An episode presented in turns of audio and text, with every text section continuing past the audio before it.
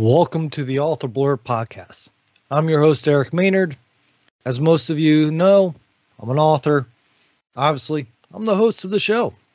So, this show went a little longer than most the others because, well, lately I've been getting to talk on topics that I literally have a huge interest in because, well, I get to do that every now and then.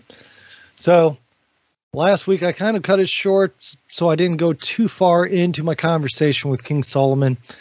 I actually had a little bit time, so I went a little long today. Please forgive me. But if you get into finding out about Atlantis and the fact of my guest today, David Edward, discusses how he has proof of Atlantis, you'll be very happy. He also has, as you'll hear in this, a total of 48 books if I counted right. If I counted wrong, it might be 45, might be 50, somewhere in there. In other words, a lot of books. So he should have something that you might be interested in. So gives you kind of a interesting point to look at him and say, let's go in and see what he has. I hope you enjoy listening to him and I talk. I promise you, I did everything I can to try to make sure, as I always do, that I answer the, or at least ask the questions, I should say, that you would be asking if you want to learn about a book that you might be interested in. Because who knows? A book might not sound interesting by the cover, but as you know, once you find out about the story, you can really get into it. As you'll hear, he has a short history of series where every book that he writes, he does the research that he put together for the location and then turns that into a book. So, one, you can either learn about the situation after you read it, or if you don't get into his fiction books, you can learn about his different events with, or not his different events, the history of the events that are in his books. So I found it interesting. I hope you do too. Now, nuts and bolts of things. I'm going to let you know that you can always call me and ask a question, and I'll shoot the question off to either the author that you're asking the question of. I'll answer the question that you have. On the website, I have done some work to make things a little more easier to find, make it load a little quicker, and then also added an option where you can click at the top of the page a thing called SpeakPipe, which allows you to leave a voicemail or voice message, however you want to say it, up to 90 seconds. You can say your name, say anything you want. What I'll do, as long as it's clean, I'll put it on the show. I'll let people hear your question and either my question or the question or the answer from the author. So there you go. I'm trying to provide you with as much as I can, like I always say. I'm working on a few things as well. One of them being a review series that, if you're subscribed to the show, you'll be able to catch. It's going to be either me reviewing books that have been from authors who've come on, or it's going to be a guest that I have that's going to want to talk about books from authors who have been on the show.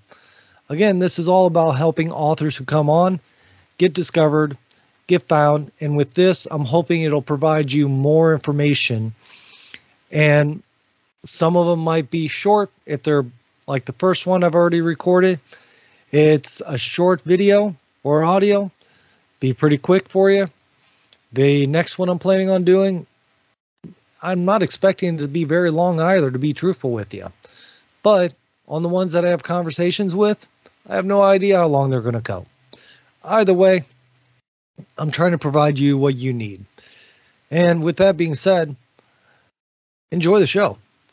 Go to authorblurb.com if you're listening so that you can find anything the author wants to put out there for you to find so you can find other authors as well you might discover authors that you never even thought of or you just didn't get a chance to hear on the show because well i am growing this pretty quickly or at least i'm trying and they have a profile with all their information a bio the links to that you can find their books find them find anything that they provide me basically anything I can think of that you would want to know should be in that bio, that bio or profile, however you want to say it.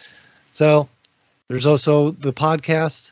You can find the videos on the profiles or on the homepage. I have random videos that are from the authors that I've interviewed. So take the time, enjoy the website, enjoy my conversation with these authors, and always feel free to let me know what you think. Share with people you know because, you know, I want to grow the show so more authors get discovered. And hopefully people find my books, which is the Behrman series that I've written, and buy those. Yeah. Other than that, thank you. I'll talk to you soon. I'm here with David Edward. We're here to discuss his books, and when I say books, I think as we talked, I mentioned we were talking about 48 at least. I might have miscounted, missed one or something, but you have a whole slew of books. Yeah, David, well, you you you educated me. I, I, thought I thought I'd written 45, but yeah, you you you found the number was 48, so it's a lot of books. Yeah, I mean, like I said, I might have miscounted, but either way, you when it comes to having a lot of books, you definitely have a lot of books, and as you can see in the background of your side of the video, I mean, they're not thin books. They're not paperweights, or not. Yeah. So you know what I did? I've only I've only my I published my first book called Alamosa in February of 2021, and all I did during the lockdown, I just decided I was going to write. So I actually won. I use Grammarly. If you ever heard of that, it's like a spell yep. checker and stuff. And I got an email from them like six months ago that said I was the most prolific writer of anyone that uses their tool, which is like millions and millions of people. Right. Um, so, yeah, I, I, wrote like two million words or something. Oh, um, oh, geez. In the course of a couple years, yeah. So, and because I, I, you know, I've always wanted to write books, and I had the time, so, uh, so I started writing books. All right. So now let's get in a bit about yourself because I'm sure there's a story there, and tell us a little bit about the books, like we discussed beforehand you don't need to list all 48 or 45 or 50, whatever it actually comes out to be. But give us an idea, a bit of the categories, genres, and what so have you. Yeah, sure. I mean, the, the little, little pitch on me, I'm a bit of a platypus. I've been I've been very lucky in life because I've gotten to do you know a whole bunch of things. Um, I live in Ocala, Florida, right now, and I actually grew up in South Florida. I had moved away, and we moved back here in 2019, so just before the pandemic. Um, you know, I, I barely graduated high school. I mean, literally, I had to negotiate my way out. I mean, like whatever the GPA minimum was, I was right there at like, but like, like 0.0001 below it. But I got out of that. I dropped out of college after the first, uh, the second semester of the first year. Um, right. And I, I felt like I was a smart guy. Um, but I realized I didn't, whatever I, else I had done in growing up, I hadn't developed the tools necessary to kind of be a professional person. Um, so I joined, I put myself, I joined the army. Um, mm-hmm. I was a little older. I was like, um, I think I was 19 when I went in because I had done done the, the the college. So I was like a little. I was always a little older than kind of everybody else. But so I was in the army for um, four years, and mm-hmm. uh, I joined the infantry 11, 11 Bravo because they had you got a five thousand dollar signing bonus. Um, but then you take this test. It's called the ASVAB test. And I did really well on it, and they were recruiting for what they call 97 Bravo, which is a counterintelligence agent in military intelligence. And they moved me over to that MOS. You know, I could claim they recruited me like in the movies and stuff, but that is not at all what happened. They simply had a quota, they had a test score, I met the criteria, and they put me over there. um, but it was the best thing that ever happened to me. I don't know what would have my life would have been if I had been an infantry soldier, uh, but as I was a counterintelligence agent for, for four years, so I got to work. I was attached to the DEA. I got to work with the CE, the CIA. Um, I was part of the team that arrested Noriega, so I got to do all kinds of really cool things in the 80s and 90s in the military. Uh, then I had the chance to re up, and I realized that you know college didn't look anywhere near as bad as it did, uh, you know, coming out of high school. Uh, so I went to, back to school, and uh, I like anything I do, like with the books, you know, the 48 books and stuff. I um I do it with passion. So I finished a bachelor's degree, three master's degrees, and I have a doctorate in engineering. I've been the president of a university. Um, I've taught at all level of uh, you know collegiate colleges, some good schools, some regular schools. Uh, then I, when I got out of the military, I was while I was doing that, I formed two companies, which I still have. One's a geospace company um, here on Florida Space Coast, uh, and then um, yeah, I've done a bunch of other stuff. But yeah, then I decided I'm to start writing books. So, like I said, about two, three years ago, I started writing books, and now I've got 48 books. Jeez, that is. I wouldn't even know where to begin with that story. Talk about Yeah, making somebody feel like an underachiever. Well, but you know what? No, I, I just drifted. All I did, the only decisions I made was not to do the same thing for very long. And when Right. there was a risk to take, I took it um, because I was young. I, I don't do it anymore, but you know, but as, as a young person, I think, I think um, it's not good. I, I think take all the risks you can while you can, you know, weather them not working out, right? Because you, know, Right. you get too old in life, you have mortgages and, and responsibilities. You can't really all of a sudden lose all your money and wind up in in Nicaragua. you know, Right. w- wake up there, not know how you got there. You can't. But when you're younger, you can. so, which I've Right. done, by the way. I, I have done that exact same that exact thing. Never Mexico for me, but Canada. Yeah, So yeah. I've been to Canada. no, there's been one where I, where I just, well, let, that's a whole different story. but Okay. but yeah, I mean it's so Hey, any any country whose uh, money is called loony is my kind of country. well, it's definitely loony at times up there. I can say that. Yep. So let me ask you this: What actually got you to start writing books? I mean, you said you started back in what 2005 was it? You said. Forgive me I- on that. Yeah, no, I published the first book. It came out in February of 2021. So Okay. about two about two years ago. Now that first book took me over two years to write, um, uh, because I didn't know what I was doing. Right. and it's a little rough around the edges. I've revised it once, um, but I've decided I don't want to. I don't want to change it too much because it, it's my first book. It is what it is. So I want it to be. I don't want to go in and clean up and write the way I write 48 books later because then you can't see the evolution and stuff. Yeah. So Right. so what? What? I don't know. I just I wanted to do it. Um, like I said, with the pandemics, what else was I going to do? You know, we're you're sitting here. We still had electricity. Uh, right. So uh, I just decided to do it. All right. So now, if I remember correctly, you're in fiction, nonfiction. You've written in for fiction. You've written thriller, paranormal, um, Sci-fi. No, sci-fi. In Those sci-fi. three three genres. Yeah. and then you in nonfiction you've written history. I'll Yeah. be honest with you. There's the one book you've written under the history section about Atlantis. That's what caught my attention. Hey, that book. You know what? I was on Coast to Coast AM talking about that book. In fact, they just they they they just invited me back because the book is doing so well.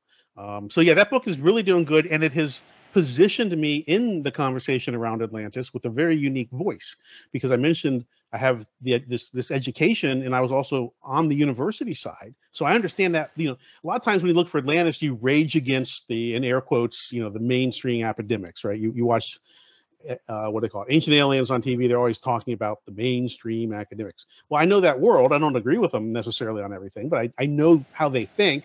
But I'm also a nerd and a kook, um, and I love Atlantis, so I, I know you know what I want to find. So what I'm doing is I'm kind of bringing those two worlds together, which means everyone's mad at me. Usually you have a camp you can go to, but in this case, I've got everyone mad at me. Okay. So let me understand this. So you've gone from the academic world. Now, I've read Pluto, I've read a lot of different ancient Greek stuff about Atlantis because, I mean, who doesn't want to be the one to discover Atlantis? I mean, come Right. on. I know, right? Yeah. And now, I'm not saying you didn't discover it. I'm not saying you are. I do know I've read a lot of people like I watched a video of where they showed these um this underground or this underwater city that was just ruined and they claimed that was Atlantis. I've seen I've seen so many different things. I know in Pluto they talk about it going through the the strait that I forget was is a Hercules opening or something yeah, like the. Strait of Heracles, yeah. Which which we think is the Strait of Gibraltar, but there's a number of Right. places it actually could be, yeah. So what? So we can add some credibility behind this. Uh-huh. This isn't something you just opened Google Earth and said, "Oh, look, I found it." It- what? it, what's it really behind? Yeah, well, so I um was let's see uh, how long ago? It's about a year ago, not quite a year ago, maybe. Uh, I, you know, we're on camera, so I'm an old guy. You know, we've, we've admitted that, and it turns out old guys can't sleep a lot. That that's like something you'll grow into. That it just happens to you. So I was up one night. Um, and I watched everything. Uh, and um, I and YouTube fed me a uh, a video about Atlantis from this guy named Jimmy Corsetti, who has a, a channel called Bright Insight. And Mhm. it was a long video; it was like an hour, but I, I watched it. And Right. compared to like ninety five percent of the other stuff I watch on you know on YouTube, I was like, wow, I think this guy's onto something. I mean, it, it really felt like his explanation. He's, he's very good at explaining things, way better than I am. Uh, All right. And, it ju- and I was just like, wow. And I'm, of course, I like Atlantis. I hadn't thought about it for 10, for 20 years or longer, 30 years. I don't even know. Um, Right. But then, but I thought it was right, but I didn't. So then I, I researched it, and he's he's very he's had the opportunity to to tell his what he believes he's found to lots and lots of people. He was on the Joe Rogan podcast. He's been all over the place. I but he he hasn't really been as effective as I think his discovery allows for. I'm trying to be very very kind in how I how I say that. So I was like, All you know what? The way these things get found is other people believe, and then they start to lend their voices. Um, so I decided, you know what? Let me see if I can independently verify the stuff I think he's right on. Let me double check the, the stuff I, I don't know that it sounds right to me. Um, and let me, you know, see what I find. But, I, but I'm going to start from the beginning. I'm going to do all the work myself. And so that's what I did.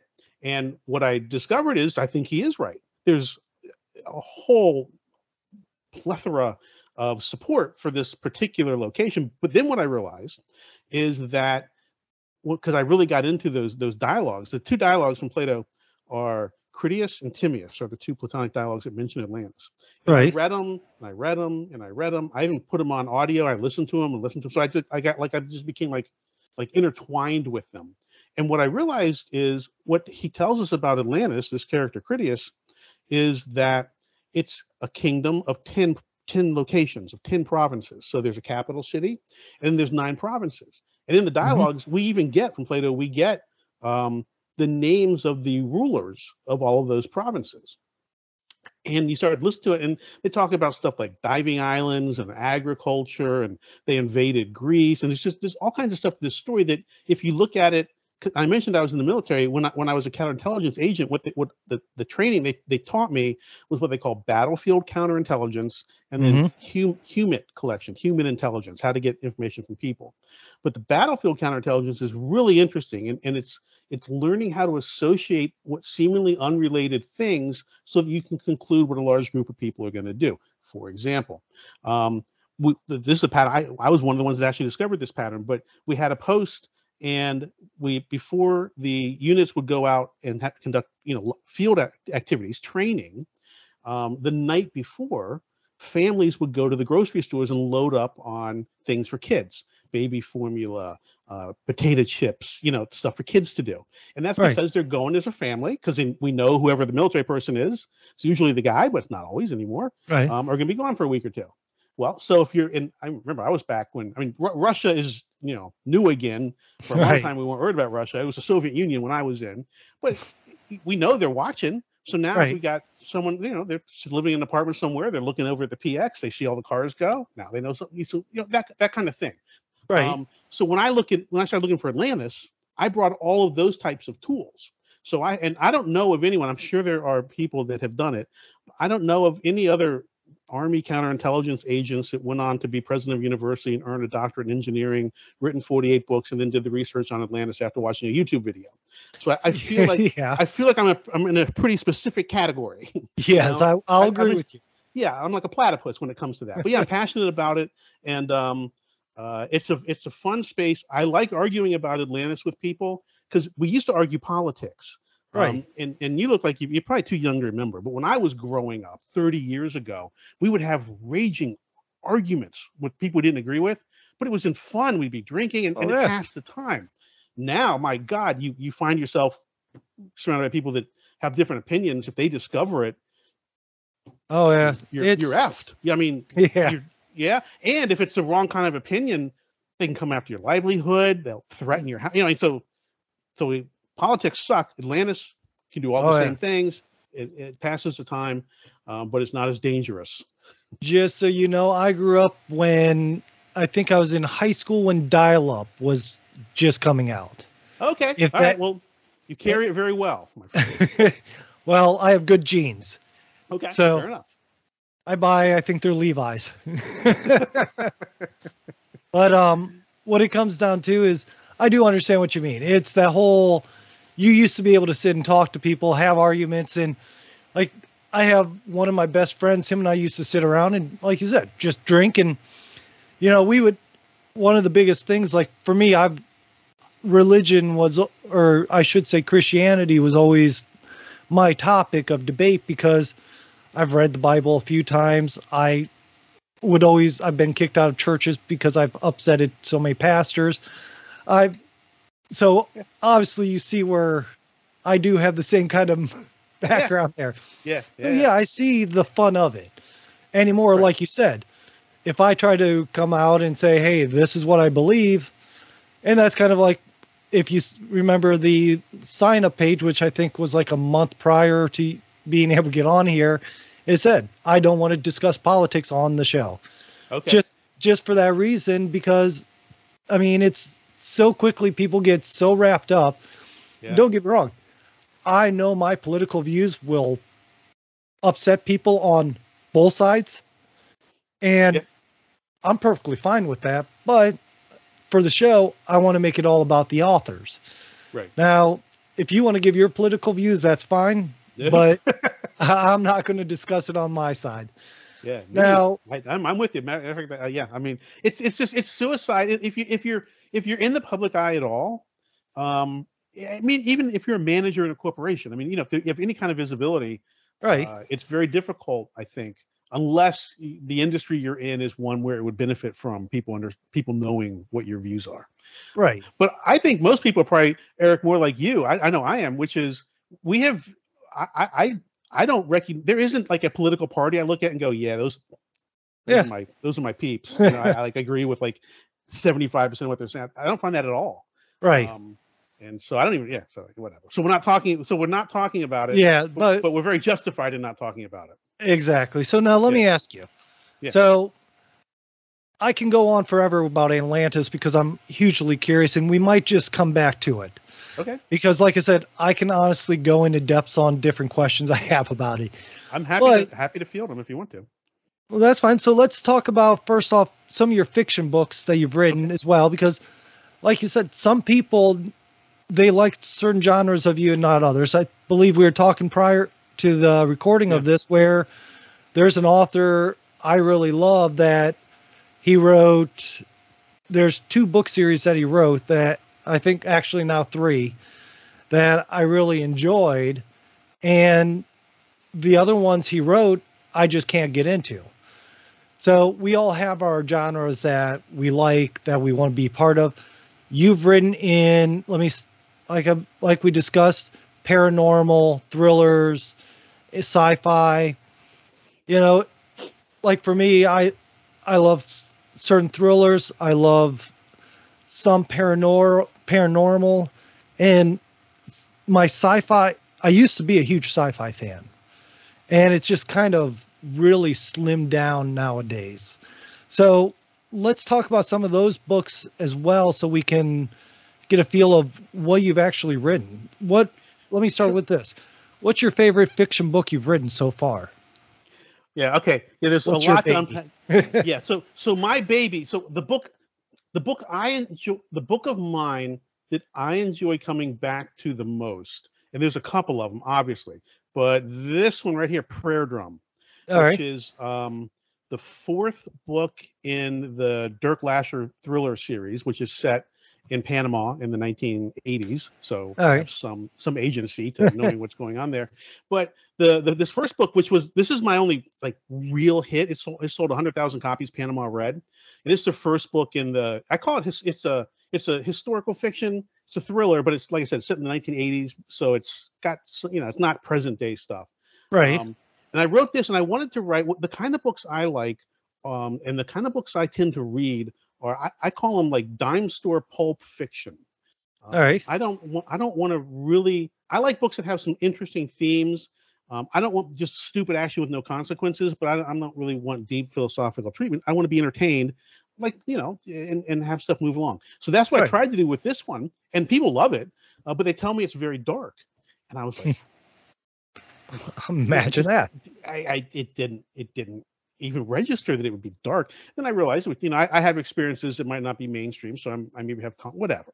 Um, Right. so I was like, okay, well, I wanted this series to be fun. So the second book, which you can kind of see behind my head, Drive Faster, I was like, okay, I wanted the first book to be a frolicking adventure. It's the same, you know, it's, it's a continuation, but I'm going to write this one much more in that adventure style. Uh, so then I did that, and then the third book I wanted to make very, very dark because it's the middle book, and I'm, I lose a lot of readers with the third book because it does go very dark. And then Alright. this this fourth book, I want to come back from the darkness, which is where I wrote Prayer Drum, and I also in this thriller series, I brought in some of my historical research. I didn't bring Atlantis into it, although I'm, I'm working on the, the next book, which is the start of a new series for this character. And Atlantis is going to be the theme. But in Prayer Drum, I kind of mixed because when I was in the military, I mentioned I was in Panama.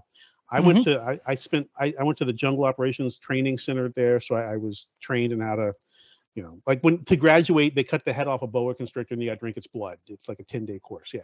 Uh, so I did that, and then I went to the Darién Gap afterwards, like on vacation, and there's some petroglyphs in there I saw. It was really cool, I, and I visited all the Mayan temples that are in like southern Central America and stuff. And I went up Right. to Mexico and I saw some of the Aztec stuff. Blah blah blah. So I, you know, I, I I brought in that ancient history stuff I'm really interested in. I brought it into the adventure book, and I and I brought in something called the Drum of God, which I had wrote a history book on, which is Mhm. um, a theoretical African artifact that is um, a model was modeled after the Ark of the Covenant. So I said, well, may, there's only one, but I said, well, what if maybe what if there were multiple ones around the world? And I brought all Right. that together, and it's a big rollicking adventure in the jungle with headhunters, and just it's just the coolest damn book.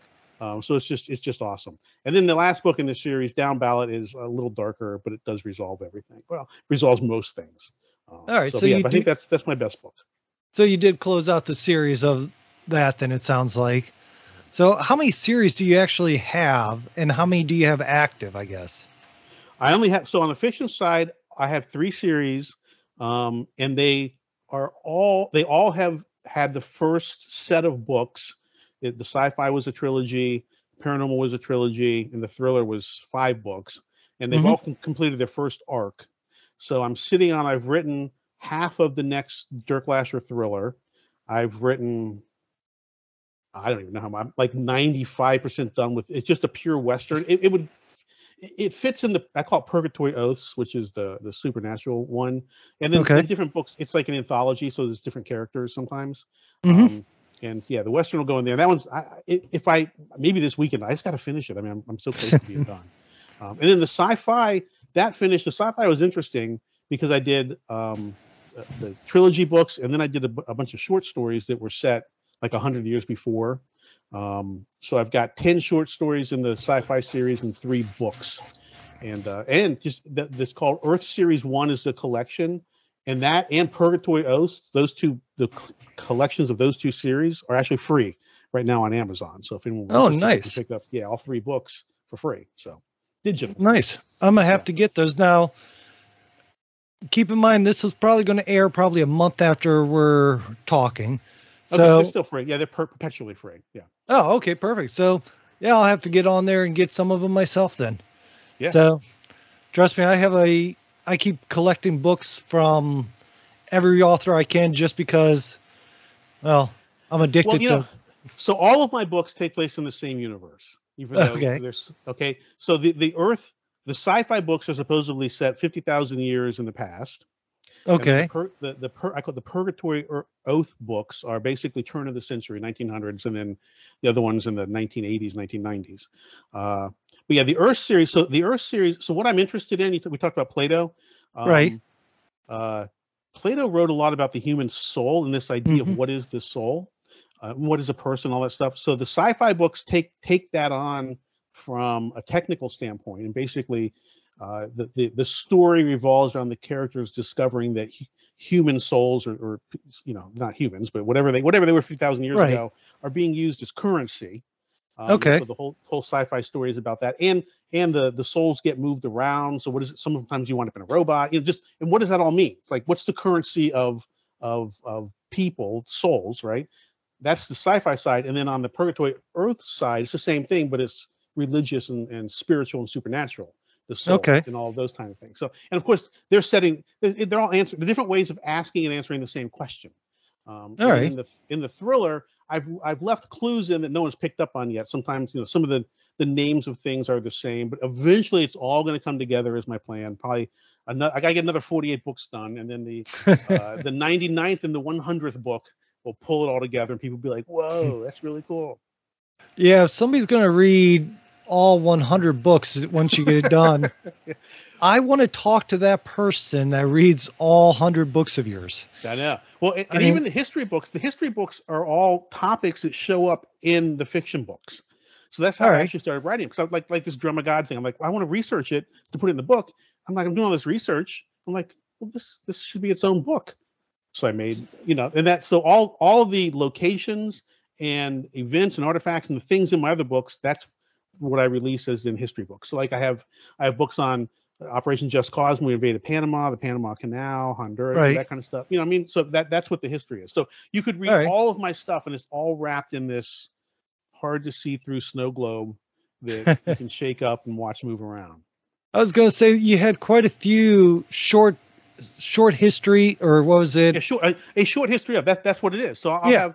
Yeah, I'll, I'll, you know, and you, you wind up with uh, 10,000, 15,000 words. It's not a, it's not an encyclopedia, but you know, Right. it's a, it's a legitimate uh, read. So you know, it's a four or five hour Right. read. It's a good book. Well, you don't need a textbook to portray a quick little info dump of history. exactly. So I mean, trust me, I'm not going to sit through a textbook. Not after all the ones I've gone through. So Yeah. yeah. But so let's let's look at this then. What actually, I guess. So you have everything going. You said that your sci-fi is actually set. How many years in the past? 500 years in the past, or Fif- 50,000 years in the past. 50,000 years in the past. Okay, most sci-fis, as far as I'm aware, now I'm some are said modern days. I'm listening right now to or reading right now one of the authors I talked to, who did a um, modern day sci-fi where aliens came to the Earth. How is your sci-fi set 50,000 years in the past? With because you're not thinking 50,000 years in the past has technology. Right. That's got to read the books. I don't want to give it away. Yeah. No, well, so the basic guy. Look, what what like I'm, talking about Atlantis, right? What, what- Right. what is Atlantis? Atlantis is this idea of a civilization before ours, Right. Right? So with Earth 50,000 BC, I, I tried to go back really far. I said, okay, let's really open up that idea and let's get creative and let's look and you know because we look at what was Mars was Mars habited or was it that was Mars the moon to a planet that is now the asteroid belt? Um, Right. well, in, in my books, that planet's still there, and Mars is still a moon of, um, of that planet. So, of course, at some point in these stories, we're going to find out what happens to it and how does it go for this big planet into the asteroid belt. You know that that kind of stuff. And I'm laying the foundations for a lot of the locations and a lot of the ancient cultures that we start to see in history. Because I actually do know quite a bit about it, and I'm I'm Mhm. laying those foundations in the sci-fi books. So by the time we get there, you know, it's be like, oh, oh, oh. Now, admittedly, I've had many, many people who, since this is only the first fraction of it, don't get it all, and they get. I, I, a lot of the comments are like, "I thought this would be a book like set in Egypt or something, and it's not. You know, what's going on? Why are there spaceships?" Uh, but there is a plan and there is a story. You know, it's just we got to get through it. Yeah. All right. So possibly the, I guess you could say, people before Atlantis was technology advanced enough that they left and took everything. Possibly is that where we're going, or Other way around, they show up. So so they're out there in the solar system, and the story starts to bring them into the inner planets and um and that kind of stuff. So yeah, I don't want to give sense. too much away. And there's robots and so i mean basically the civilization that we're talking about is i'm projecting our civilization way into the future matter of fact and, and you know everyone has something like the internet they call it the ether you know Right. embedded in their heads that kind of stuff but then i'm projecting pushing it way back into the past because clearly Right. something happened to it right so there is it, it's allegorical in some way but that's i don't there's not like major morals and themes in these things so you know. You didn't call it a neural link, did you? Because you might get in a little trouble there. I did not. I did absolutely not call it a Neuralink. No, Uh, not for the reasons that, that you're mentioning, but uh, no, I used, in fact, another. I used. I invented all new words for all of All the right. technology and everything, and I have an index actually in the back. And I, in fact, I got I, one person wrote. They said, "This is, this is a pretty good book. Um, I would have done a lot better with the physical copy because I had to keep flipping to the index, which was hard to do on the digital copy. And I was like, Right. "Uh, yeah, I didn't think of that. yeah, okay, fair enough. You know, but uh, yeah, but it's there. It's just Yeah. yeah. it was inconvenient on Kindle, I guess. Oh yeah, I can imagine so. And I mean, honestly, I kind of cheat with my Kindle. I found a way to make it turn into an audiobook. So, Oh, wow. so Very like good. while I'm working, I play. I have it reading the Kindle on my iPhone to me. So that's why I'm getting through so many more books nowadays. Yeah, that's a good way to do it. Absolutely. Right. See, Which is, and I actually, by the way, you know, I know you interview a lot of authors. If any authors listen to this, I, I, I did not have a good writing career until I started making a lot of my books free. Not all of them, by any, by any means, but people, they, they, they they'll. they- They'll be, they'll become loyal to an author if they've read that author, but few people will spend a lot of money on books on new authors. So you Right. gotta- so how do you break it? Give give do it for free, and then 'cause I mm-hmm. mean I, I I pick up probably twenty to 80 or 100 readers a day with the free books. So right? Well, like the author we discussed prior, the ones where two or three of his, I got hooked because he had a free ebook out. yeah, and I got that ebook and I think the book series that he had was like or is 7 or 8 long right now. Maybe more than that. I've lost track. The other series is like 3 book 3 books long and it's just like you get that free one and you're like, "Well, this is good." And yeah. But- you know, right? but again, like you have to have more than one or two books to be able to do that. That's the yeah. That's the thing I point out. If I had this all to do again, especially given how many books I wrote in a very short period, I Right. wouldn't have launched any of this stuff until I had like 10 books out. Um, Right. The the the way the Amazon algorithm works is you got to have at least five. I call them covers. They don't have to be full length books. They Right. can be one book and then four short stories. You know, whatever. We got to have five Yeah. somethings, and then they will start to recommend your books and get them in front of people. Yep. But yeah, if you, if you have one or two, it's really hard. And, that, and that's just right now. Who knows what it'll be in the next mm-hmm. year or something. Yeah. Right. Exactly. So, what are, I mean, I guess I'm trying to figure out also your nonfictions.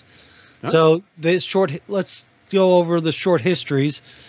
With those there, you did the research. Most people, like when I do my research, I have a program I use. I just put in little notes. I put in like, I don't have everything collected. I have like quick views.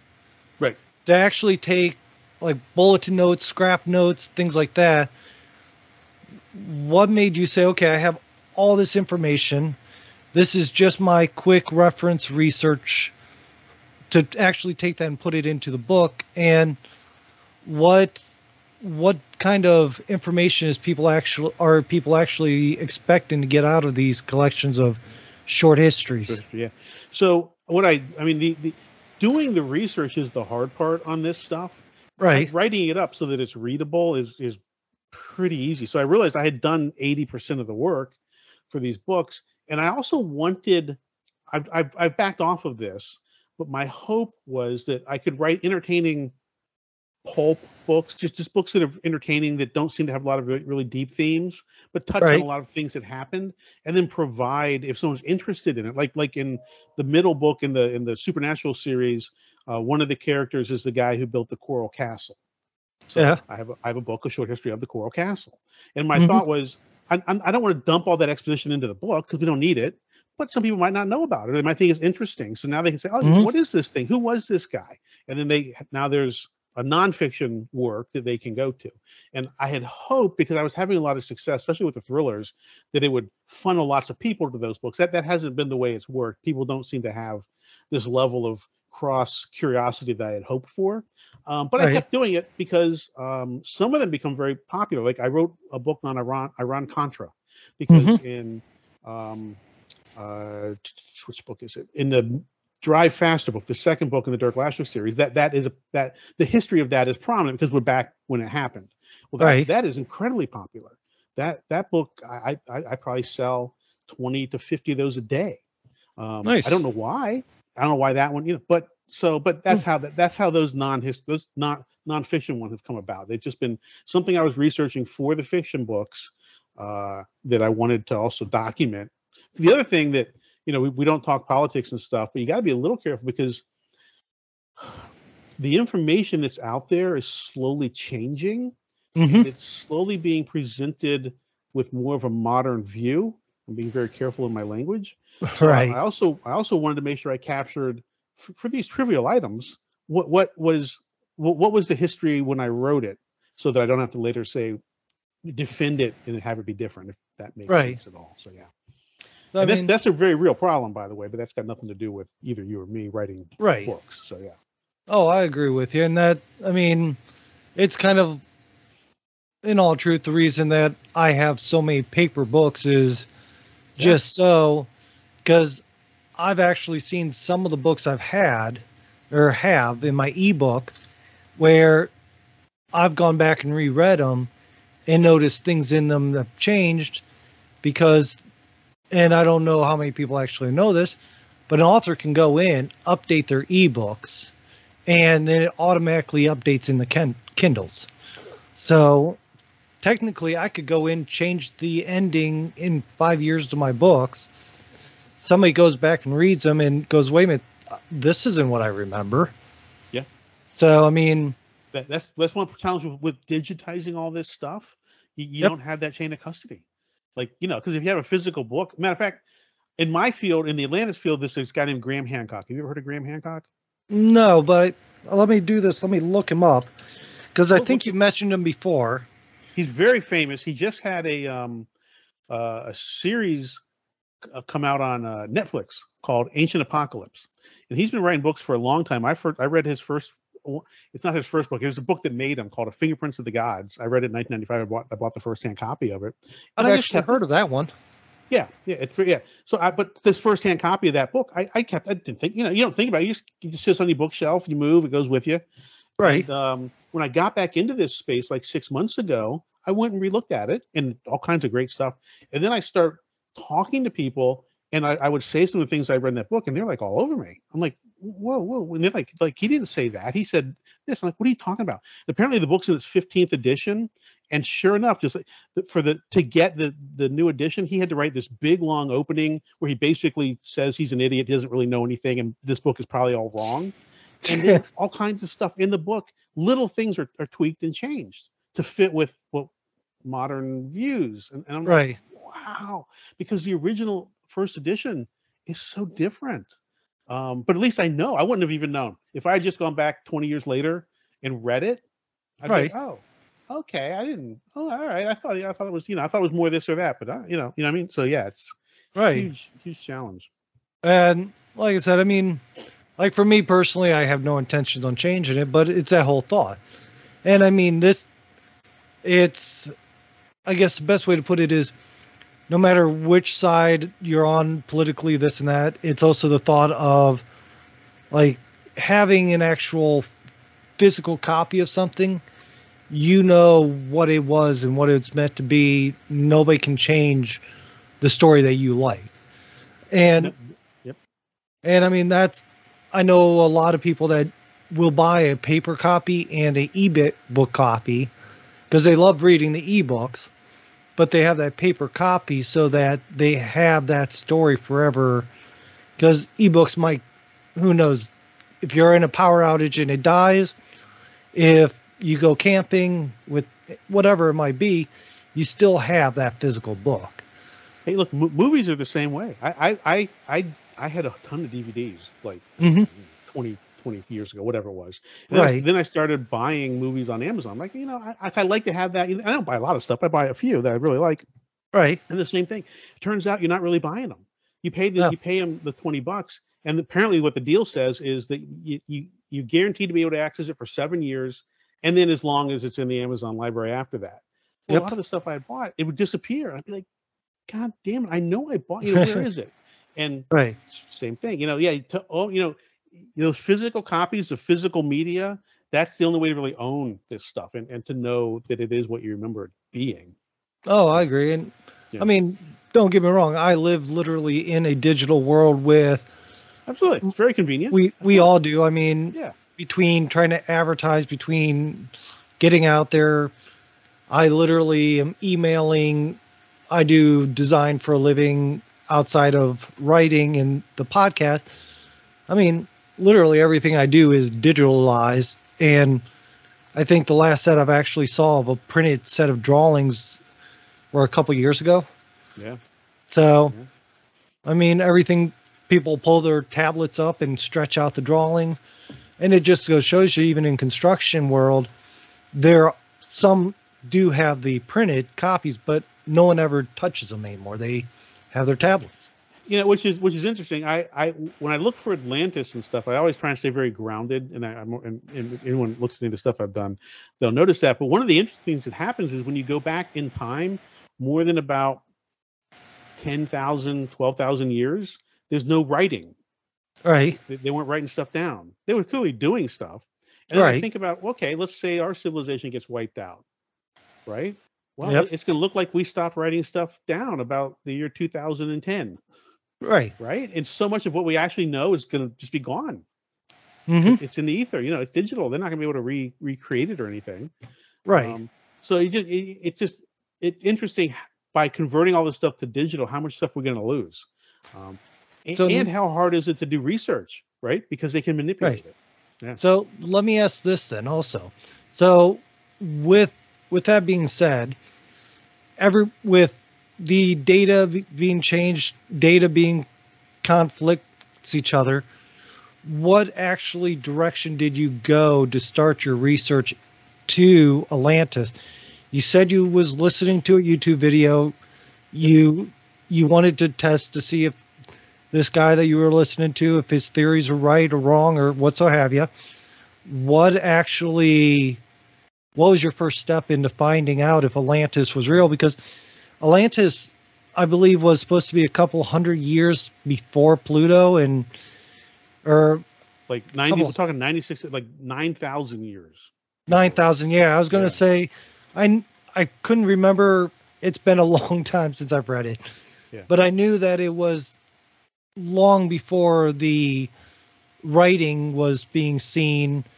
So, and then that's going to bring my next question about what what ended up being found if there wasn't writing to indicate that it was actually Atlantis. So that's you've you've asked me a lot of questions. I understand. Okay. Um, so what was your first your first question was how did I start the research? How did you start? You started then- with a video, but what was your first step into your own research? And then and then from how did I start the research and then kind of what did we end up finding? What did what was it? I'm not expecting you to tell me, "Oh, this is everything we found," because people need to read the book to be able to understand. I imagine, Eh, Yeah. but a few hints here and so, there. Okay. So I know I know I I've always been like I mentioned I was a nerd growing up. So in, the- in, Right. like, in the 70s and 80s, I, I watched all the TV shows. I read like Erich von Däniken's um, Chariots of the Gods. Right. um, and all that stuff. So I and, and I, I and I continue to watch like if there was a, a, a documentary on Atlantis on the History Channel, like you know I'd watch it. Mhm.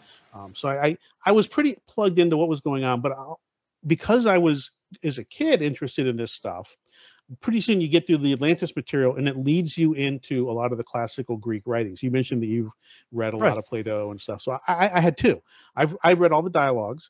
I've read Mhm. Herodotus, the histories. I read like twice.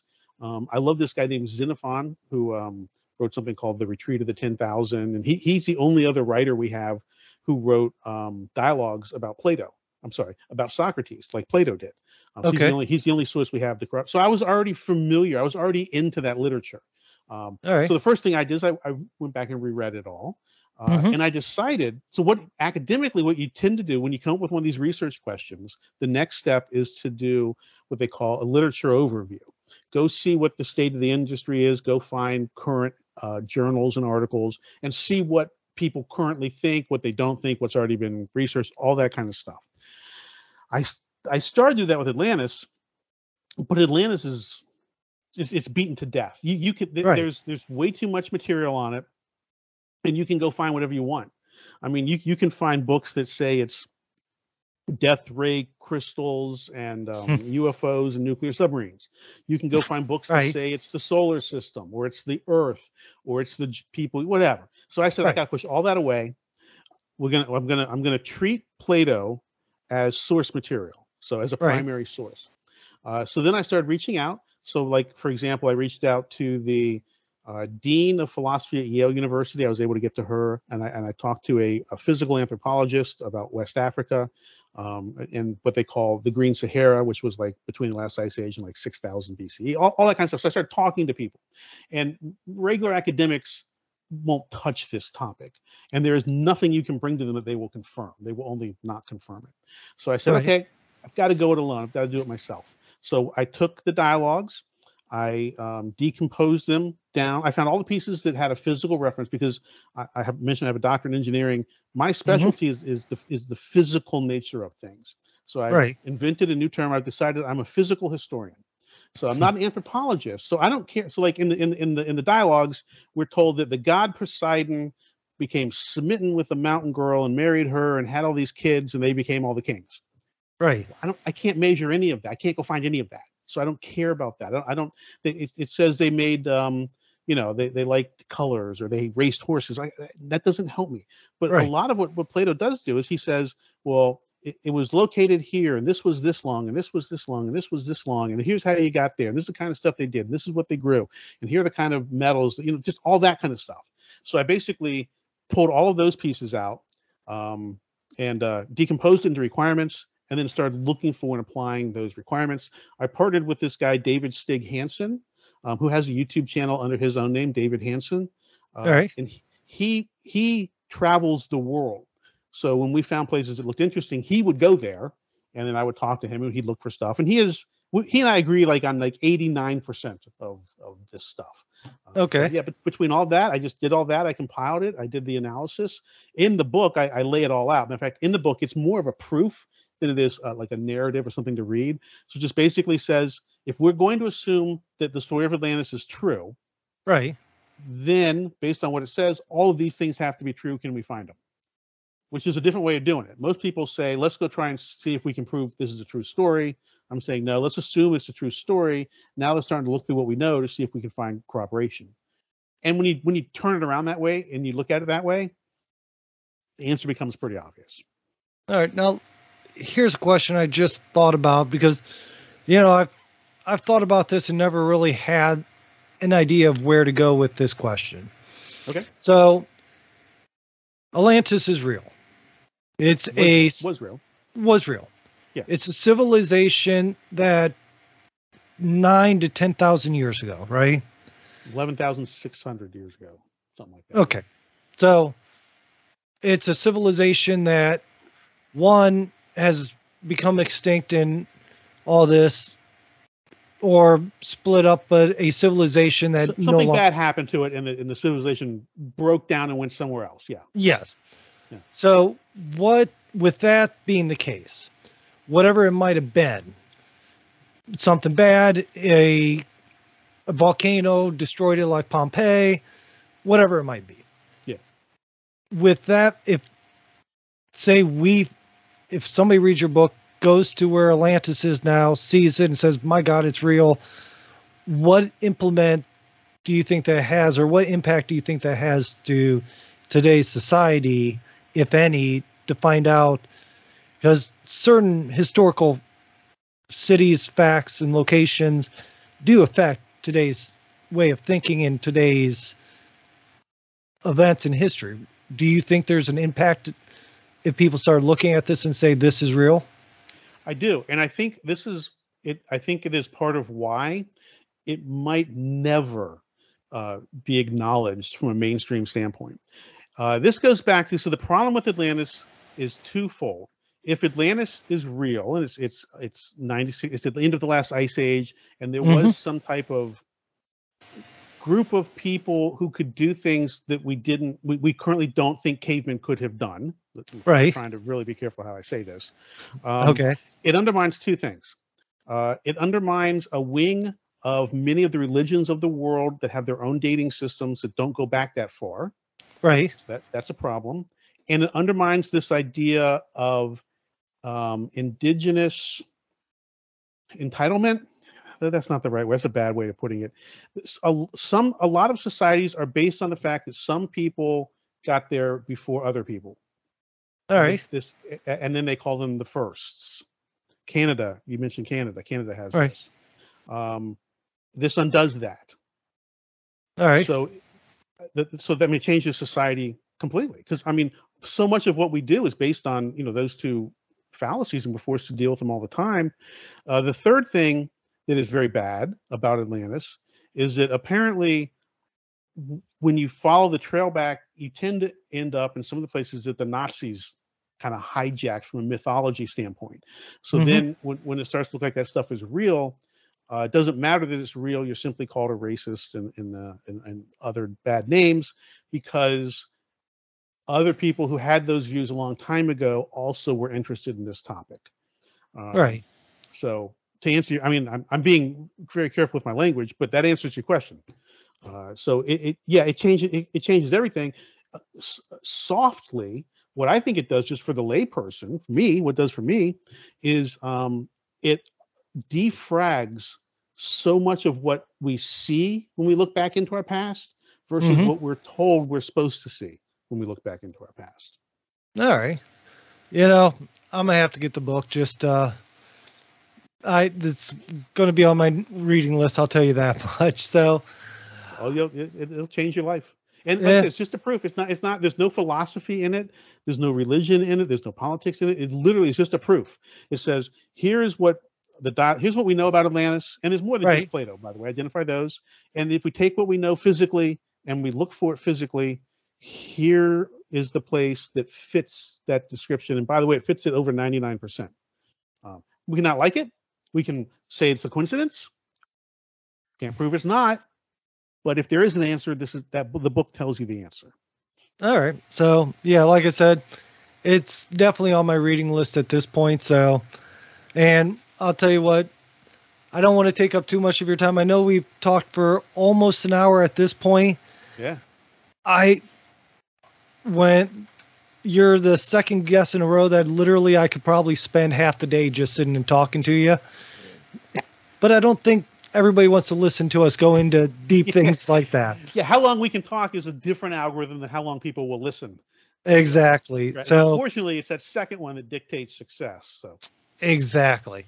So with that being said, what I'm gonna do is I'm gonna end the conversation for everybody that's listening to us now. But excuse me, I almost had a call.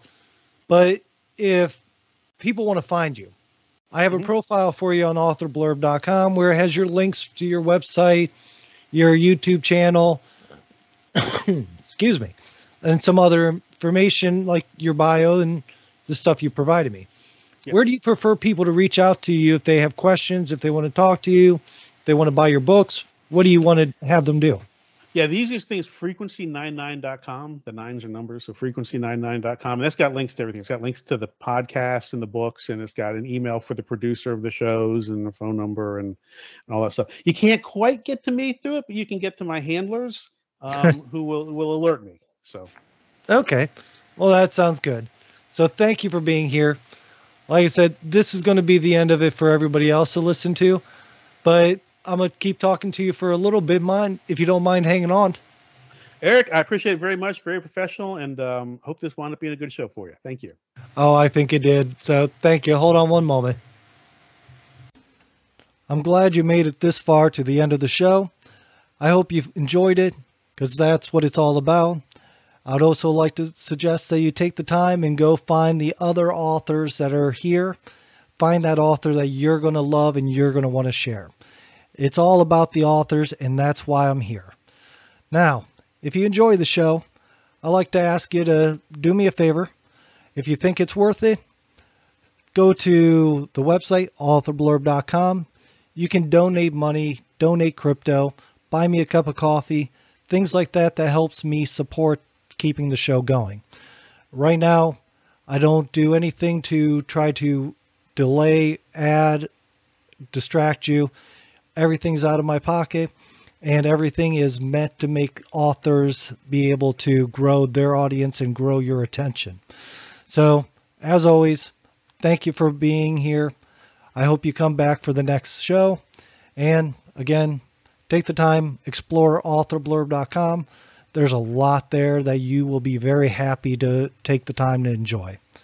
And As final note, rate, review, shoot me an email through authorblurb.com.